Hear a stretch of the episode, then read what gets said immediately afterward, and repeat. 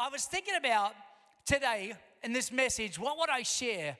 Not wrapped around legacy per se, but around some things that I really feel like we ought to have non negotiables in our life over. I really felt like every one of us should have non negotiables.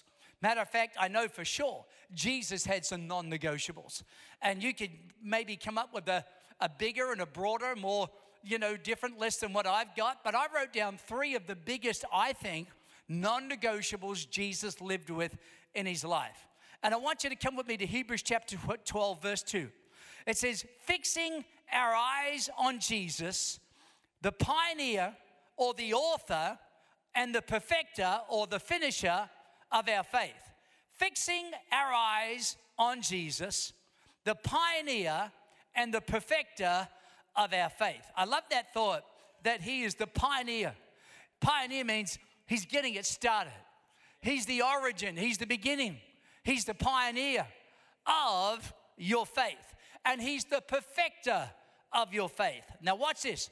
For the joy that was set before him, he endured the cross scorning its shame, and sat down at the right hand of the throne of God. Let me tell you what was non negotiable for Jesus the cross. There was never an option for him, it was never open to the idea of it, even when he was tempted and he said, Lord, if it's possible, please let this cup pass from me. He still ultimately said, Nevertheless, Father, not my will, but your will be done. And it was the will of the Father that Jesus went to the cross. Can I encourage you to make sure that we as Christians that we actually see the cross as non-negotiable? That as Christians we understand that we are all the Bible says born in sin and in need of a savior and there is only one way to get to God, and that is through Jesus. And Jesus went to the cross because mankind was lost. And can I just say, let's not lose the non negotiable of the cross in our lives. Come on, somebody say, Amen. Think about the time that Peter went to Jesus, and Jesus was saying, I'm going to go to the cross. I'm going to lay down my life to be a ransom for many.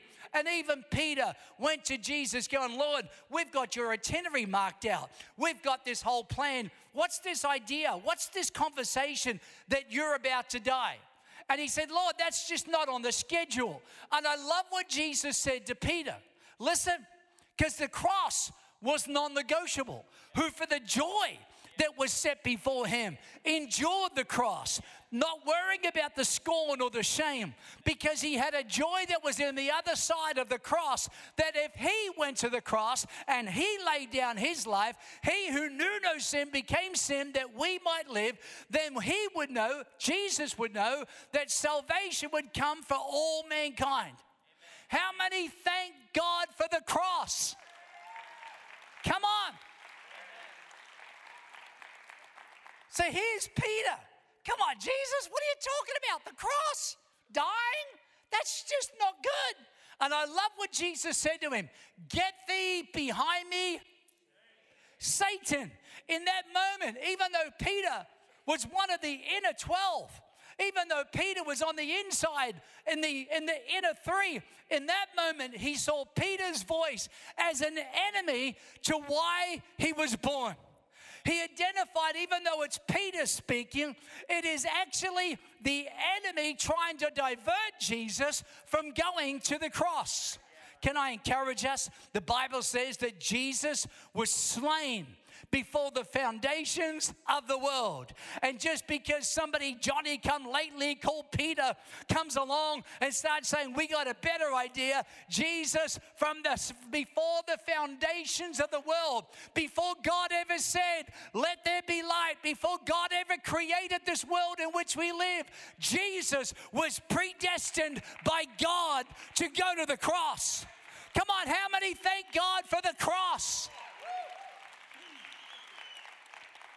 I tell you another non negotiable of Jesus, I think, without a doubt, is number one, the cross, but number two, the church. I think the church was completely a non negotiable. Another way of saying that is God's house. How many thank God for the church? I want you to look at this Psalm, Psalm 69, verse 9. It says, For zeal, this is here David writing prophetically about the coming Messiah, about Jesus who was to come. And he says, one of the ways in which we will know who the Messiah is, is written here in Psalm 69. For zeal for your house consumes me, and the insults of those who insult you fall on me. So here is the author of Psalm 69, and this is how you'll know who the excuse me who the Messiah is. Many people will come, many people will be claimed to be a prophet, many will come and claim to be the Messiah, but when the Messiah truly has come, you'll know who he is by one of the things that will mark him is a zeal for the house of God. Well, let's look at that in the New Testament as the disciples begin to see the love that Jesus has for God's house. John 2, verse 14. In the temple courts, where? The temple courts, in the house of God. He found those selling, found people selling cattle, sheep, and dove. Others were sitting at tables exchanging money.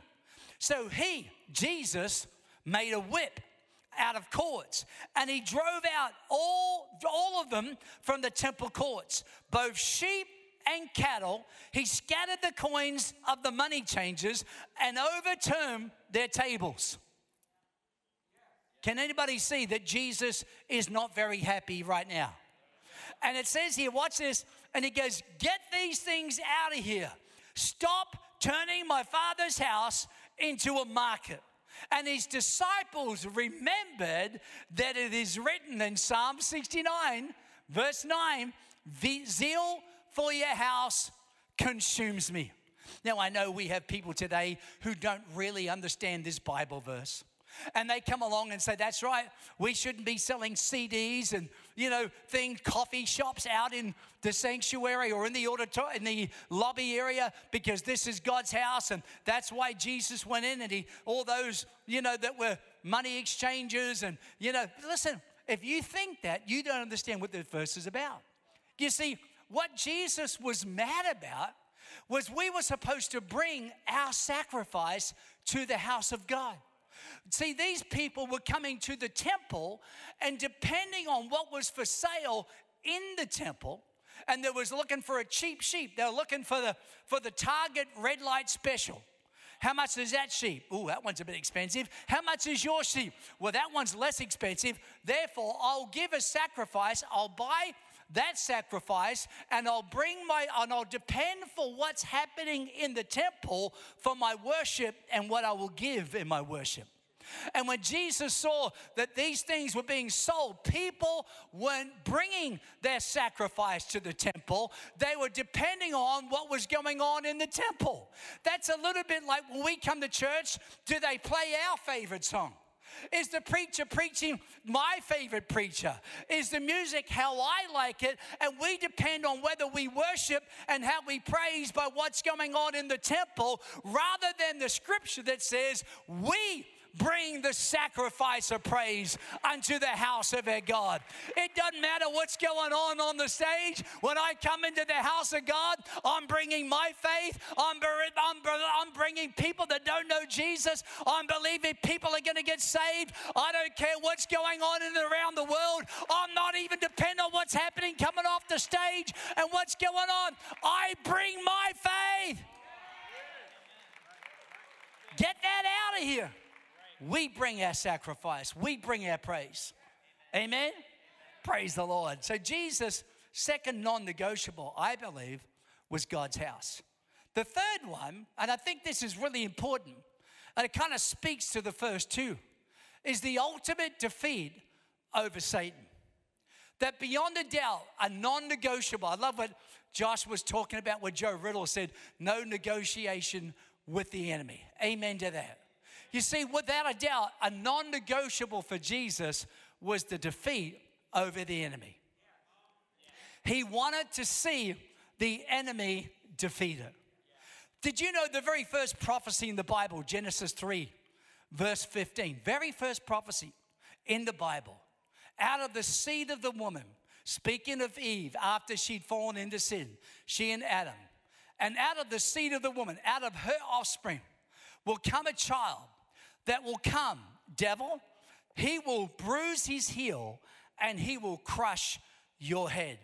Here is God speaking prophetically about the coming Messiah. And without a doubt, a non negotiable for Jesus was to see the devil defeated. How many believe that ought to be a non negotiable in our lives? The Bible says that we are to give no foothold to the devil, not even an inch. Don't give, there's no room for negotiation with the enemy. Look at Luke chapter 4. How do we know this was Jesus' non negotiable? It says, The Spirit of the Lord is upon me. He has anointed me to proclaim good news to the poor. He has sent me to proclaim freedom for the prisoner, recovery of sight for the blind, to set those who are oppressed free, to proclaim the year of the Lord's favor. Jesus realized he was anointed by God to see people healed, to see those who were brokenhearted, to see those who were tormented by the power of the enemy, to see them absolutely healed and delivered in the name of Jesus.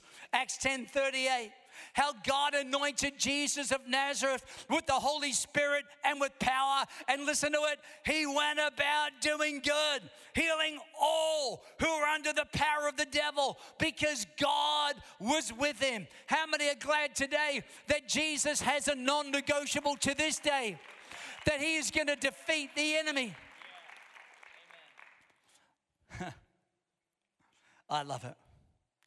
The Bible says this and in 1 John 3, verse 8, for this purpose was the Son of God manifest, that he might destroy the work of the enemy. Can I encourage you today that healing is the will of God? Can I encourage you never to see sickness as being God's will? Never see it. Can I encourage you? The Bible says we will lay hands on the sick and they shall recover. It is never ever the will of God for you and I to have sickness. Now, we do get sick. Amen? By the grace of God, I was saying, I've been boasting a little too much. I better be careful, praise the Lord. But I've been saying the last seven years, I haven't had a cold, I haven't had the flu, I haven't had any illness of that whatsoever. And I want to tell you, I believe that is a non negotiable in my life. I believe it is the will of God for me to live in health and wholeness and healing. I believe part of the atonement, the theological foundation in which I understand why Jesus went to the cross, that he bore our sins and by his stripes we are healed. I will always play, pray for the sick. I will always pray for healing. My Bible tells me we will lay hands on the sick and they shall be healed. Now, I know that not everybody I pray for that is sick gets healed, but that doesn't mean I won't pray for anybody who is sick. Come on, somebody say amen. I trust God regardless. I don't believe just, I don't just trust God in, I don't have faith just in the outcome. I have faith in God. Amen. And if the outcome isn't what I want it to be, doesn't change the fact that I know it is always the will of God to pray for people to be healed. Come on, somebody. Somebody needs to catch this. And sometimes we learn to live with things that God, that's why I just kind of feel like we got to step it up right now in Wave Church, in our prayer, in our fasting, and believing God for breakthroughs. Why? Because listen to it God anointed Jesus of Nazareth with power, and he went about doing good. Listen, healing all who were oppressed of the devil because God was with him. Can I encourage you today? Let a fresh rise in your let a fresh faith rise in you. Jesus, the pioneer and the perfecter of your faith. Let's believe God for marriages to be healed. Let's believe God for cancer to be healed. Let's step it up against tumors. Let's believe God for medical breakthroughs in Jesus' name. Well, here's the thought. Now all that's been given to us. And now we better figure out what our non negotiables are. Yeah. Amen? Because Jesus, number one, listen to it now. I want you to care, I want you to think about it. His non negotiable was the cross, his second non negotiable was the church, and the third non negotiable was defeat over the enemy. Now, friends, you and I, we can't defeat the enemy. Amen? we have no power over the enemy. But it's no longer I that lives, but Christ that now lives in me. And no weapon formed against me shall prosper, because greater is he that is in me than he that is in the world. Come on, somebody needs to get excited. So I wonder what your non negotiables are. For me, in the last 11 months, I've had to build uh, what I would say is an important non negotiable, but I had to build it as a non negotiable in life. I just decided I want to get in better shape. I want to be fitter. I want to be stronger. I want to be healthier. So I set a non negotiable 11 months ago that I will go to the gym four days a week. Now, that sounded like not too much of an unrealistic goal, except if you knew how much I travel. It is a nightmare sometimes trying to go to a gym when you're in different cities and different countries all over the world. But I said it as this is not even open to interpretation. This is as important as eating every day. And so, even though I could have easily found excuses to not go to the gym because I was on an airplane, I'm jet lagged, I just went, it doesn't matter where I am. It is as important to me that I work out as actually eating food. And I've had to choose between a workout and having breakfast, lunch, or dinner. I'll do the workout. Well, you got to know I love food, friends. And so I don't think I've missed too many meals because of that non negotiable. So I wonder what kind of, now that's, that's more of a health non negotiable for me. But I wonder what are our non negotiables if push came to shove.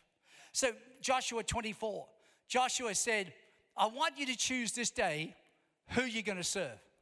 He goes, Now, if you want to serve the gods that your fathers served on, in Egypt, then you serve them. Listen to Joshua. He gave us a good non negotiable. He says, But as for me and my house, we will serve the Lord.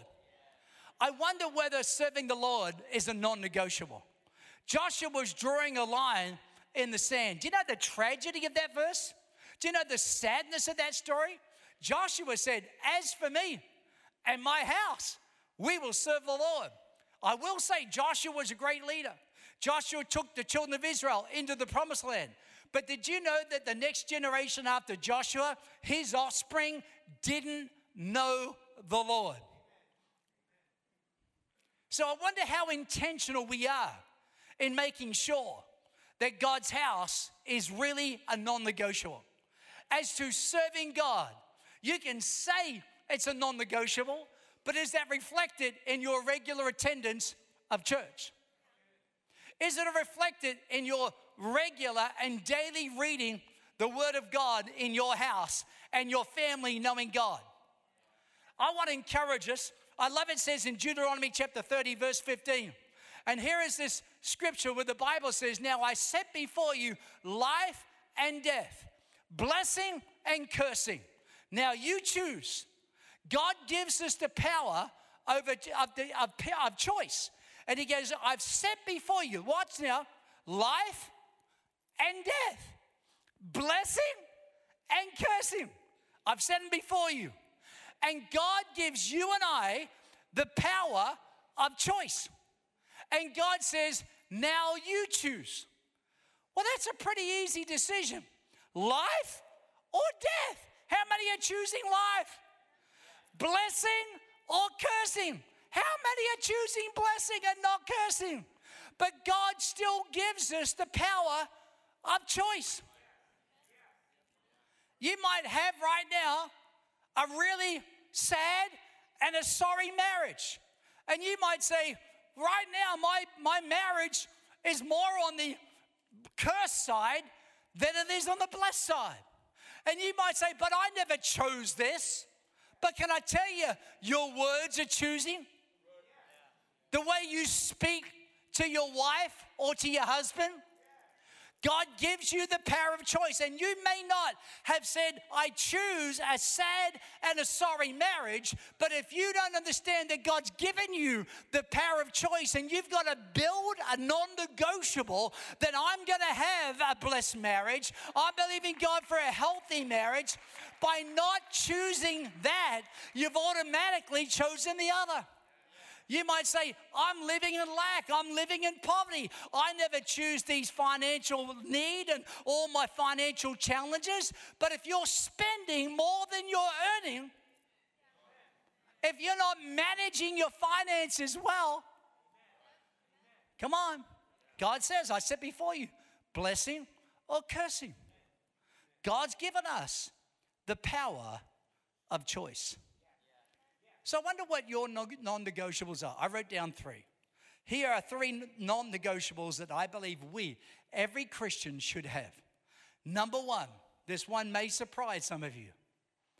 It's the most basic, elementary, non negotiable that Jesus gave the church when he left. And I don't believe for a second it's changed. Yet I believe we live in a world that everything that I'm about to talk to you about would try to get you so focused on you that you could lose sight of the most elementary, fundamental, foundational, essential ingredient that every Christian should have as a non negotiable. And I think the enemy has done a good job making us become navel gazers, has actually done a good job getting us to focus too much on ourselves and not enough on this. Are you ready for this? Listen to this to reach the world with the gospel. That has to be a non negotiable. How many believe it is the role of the church, you and I? Because remember now, Jesus had his non negotiables. And now he says, now it's up to you. I've done what I've done. I've, I've gone to the cross. I've defeated the enemy. I've taught you the importance of the house of God. And listen to what he says Matthew 28. It says, And Jesus said to them, All authority in heaven and earth has been given to me. Therefore, go and make disciples of all nations, baptizing them in the name of the Father and the Son and the Holy Spirit, teaching them to obey everything I've commanded you, and surely I will be with you even till the end of the age. Does anybody have that as a non negotiable in your life? That we are, as the church, called to reach and influence this world? Is that a really important non negotiable in your life? That we're a part of something that is the church that God is building and that God has called us as a church to reach the whole world? Come on, somebody. Can anybody give God some praise for that one?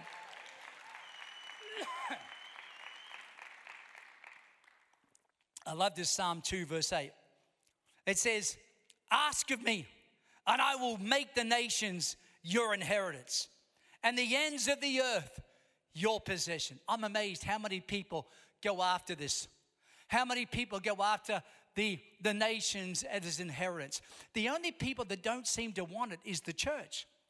Everybody else is after it, but the church just says, We, if we're not careful, we can just live for ourselves. God says, Ask of me. I'll give you nations. And some of us are still asking God to help us get over our bad temper. God's got nations in mind. And God's going, ask of me. Listen, I'll give you nations. When was the last time we asked God for a nation? When was the last time we really said, Lord, give us Africa? God, give us the Middle East. Let's believe God for revival across the Islamic nations of this world and see the power of the cross preached in those nations. God, help us through media and television. God, give us nations. God wants to give nations to the church.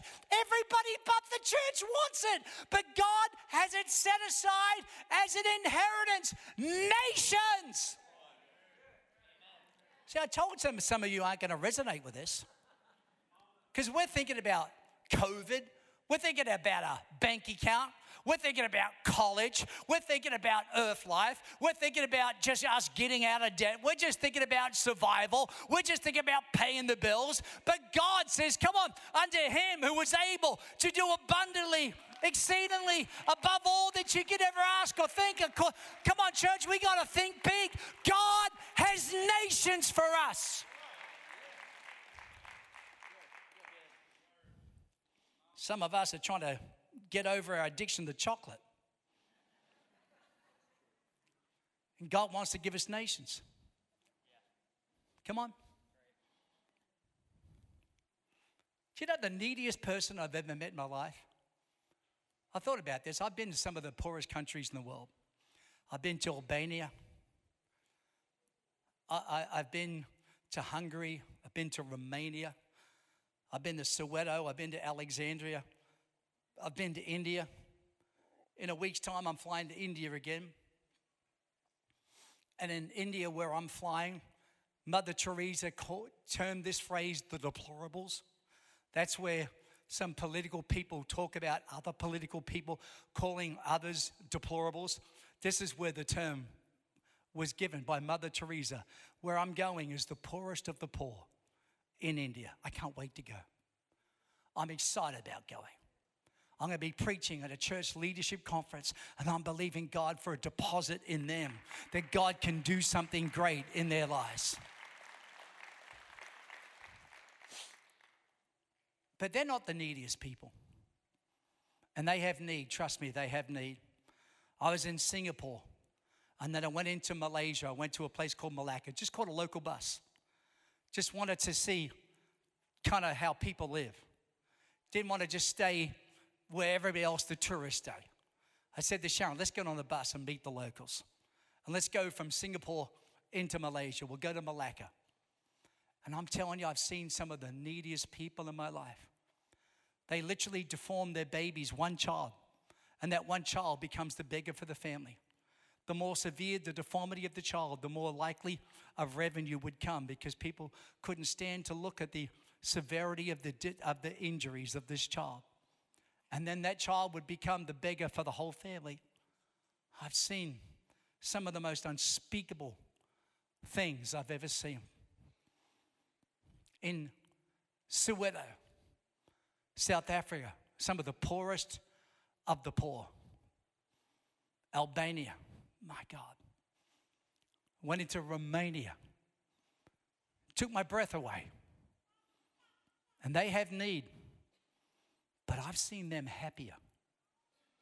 I've seen them smile more than some Christians I know. And sometimes I'll ask a Christian, tell me, what, what is it you're believing God for?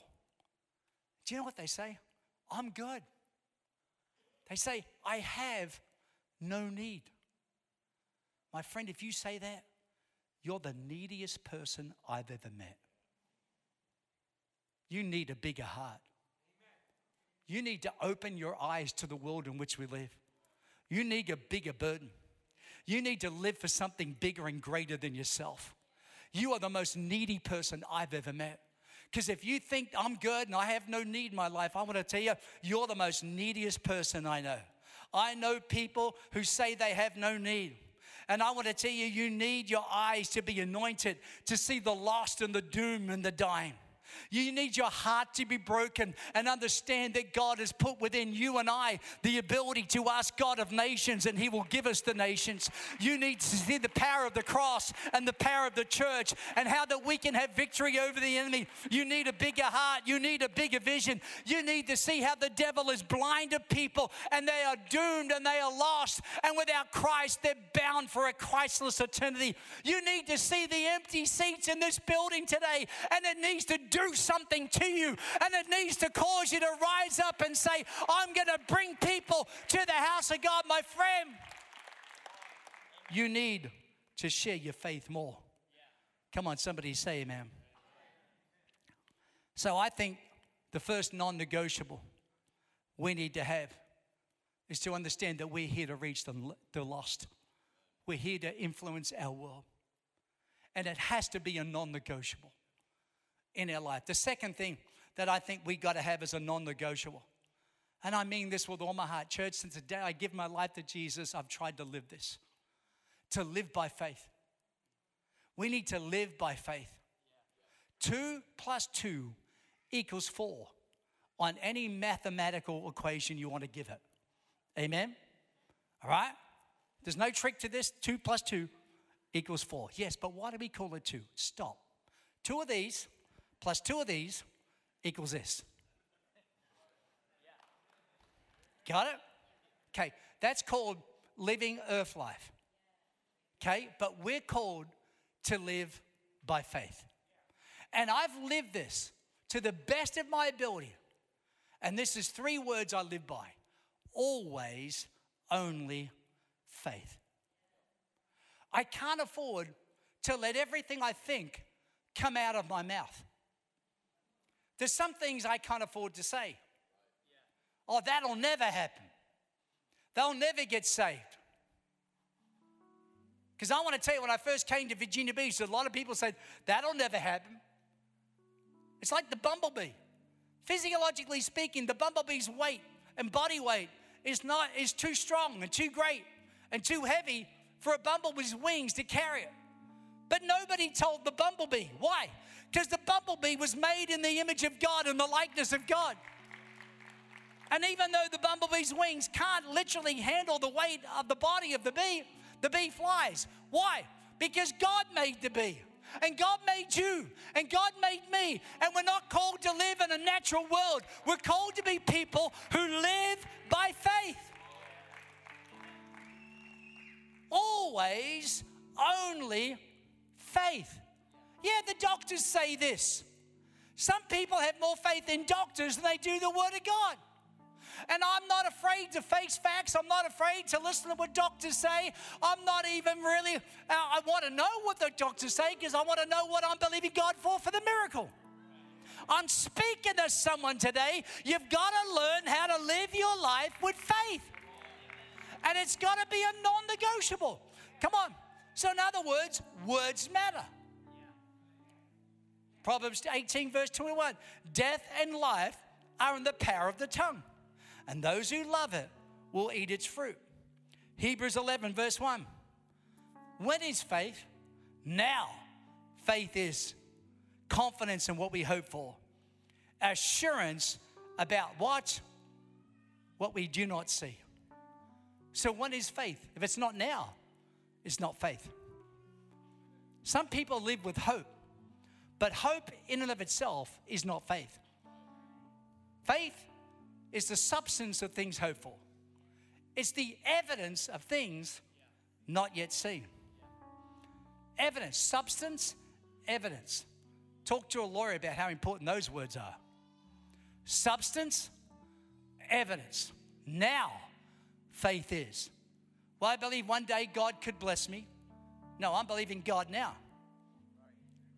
And I have evidence of things I don't yet see. Come on. I came here 25 years ago. I told the church, I'm going to believe God that one day we'll have a house on the Chesapeake Bay on the water. I got to tell you, that in the natural, it was impossible. But I had faith through. And today, by God's goodness and God's grace, and I kept believing for it, we now have a home on the Chesapeake Bay. It's a little canal. Don't get, don't get too little canal, but it's a cute little canal. And I've got my boat there. And I can ride my boat to the gym. I can drive my boat to my golf course. And I got to tell you, how'd that happen? by faith. You say, well, how'd that happen? I want to show you what happens. Romans 4, verse 18. Against all hope, Abraham in hope, now remember, hope is good, but hope is not faith. Amen. It's the seed of faith, it's the beginnings of faith. Against all hope, Abraham in hope believed. So he became the father of many nations, just as it had been said to him so shall your offspring be. Watch this now. Here's the key. Without weakening in his faith, he faced the fact that his body was as good as dead. Since he was about 100 years old and Sarah's womb was dead. Yet he did not waver through unbelief regarding the promise of God, but was strengthened in his faith and gave glory to God. Can I encourage you? that there's a non negotiable that I believe we should live with, and that is to live with this idea always only faith. We walk and we live by faith, not by sight. We can face the facts, whatever the doctor says, and we will not waver in, belief. But against all hope, in hope, we believe for miracles, for breakthrough, for healing, for blessing. Come on, somebody. We got to learn how to walk on the water. The water won't hold you, but the Word of God will hold you. One word from God, and all of a sudden, you're a water walker. You're believing God for blessing. You're believing God for nations. You're believing God for breakthroughs. Can I encourage you? You've got to have a non negotiable, always, only faith. Faith for miracles, faith for provision. Turn water into wine. Supernatural catch a fish. Tumors to be gone.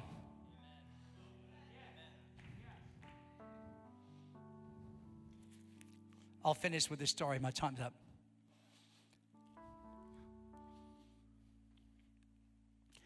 It was right toward the end of our time in Australia.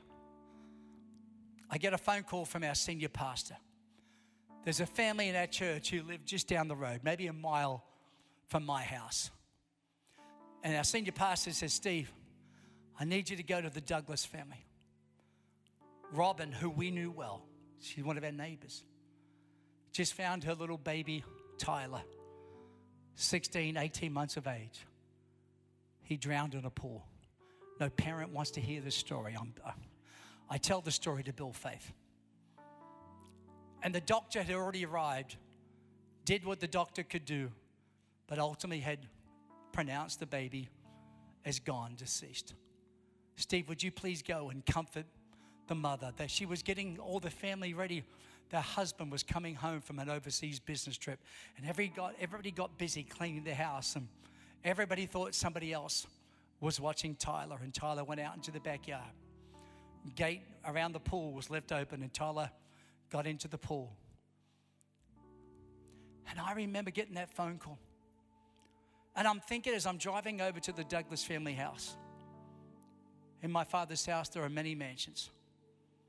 I'm thinking of trying to encourage them about the reality of heaven and eternity, as any good pastor would, to help someone to see perspective of eternity. The Lord is my shepherd, I shall not want. And though I walk through the valley in the shadow of death, and that's what death is on, on earth life.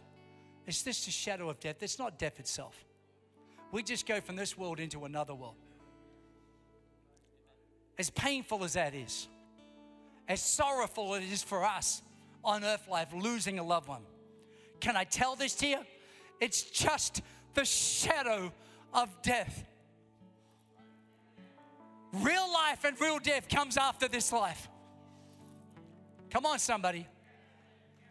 And I'm thinking about all these scriptures.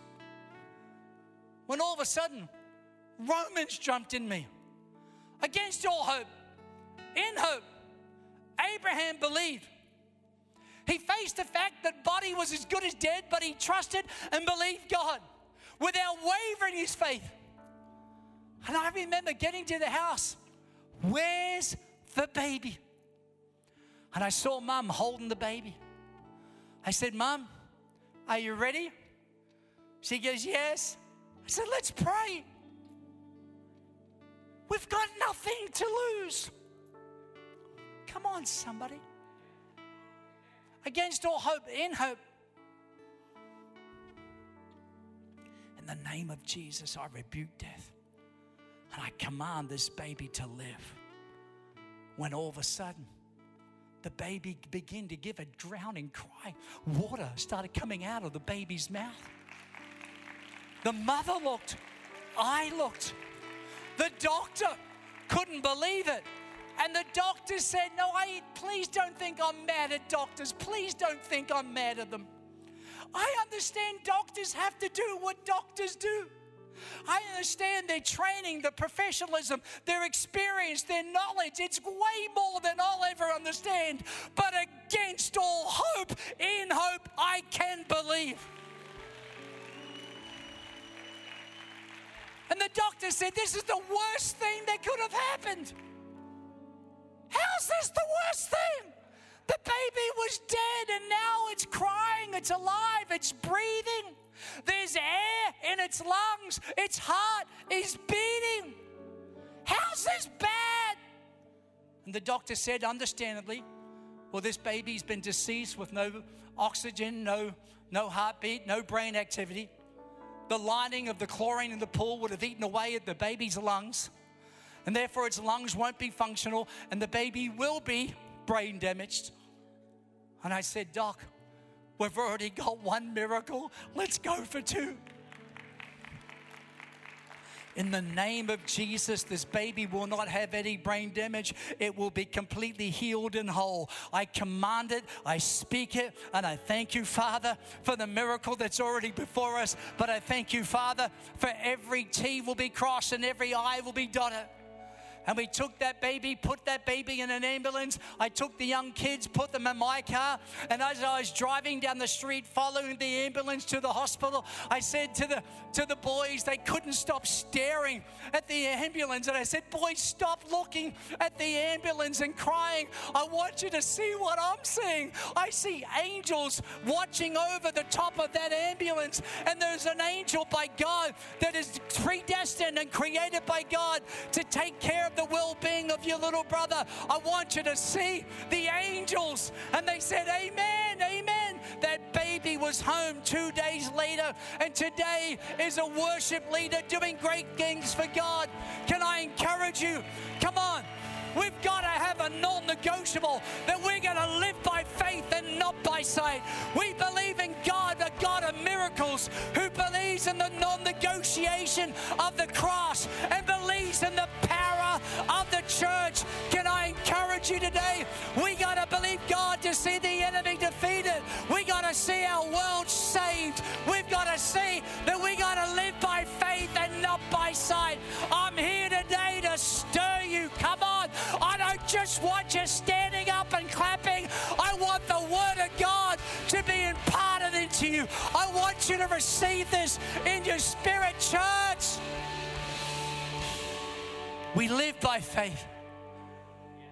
We got to have some non negotiables. Can anybody say now?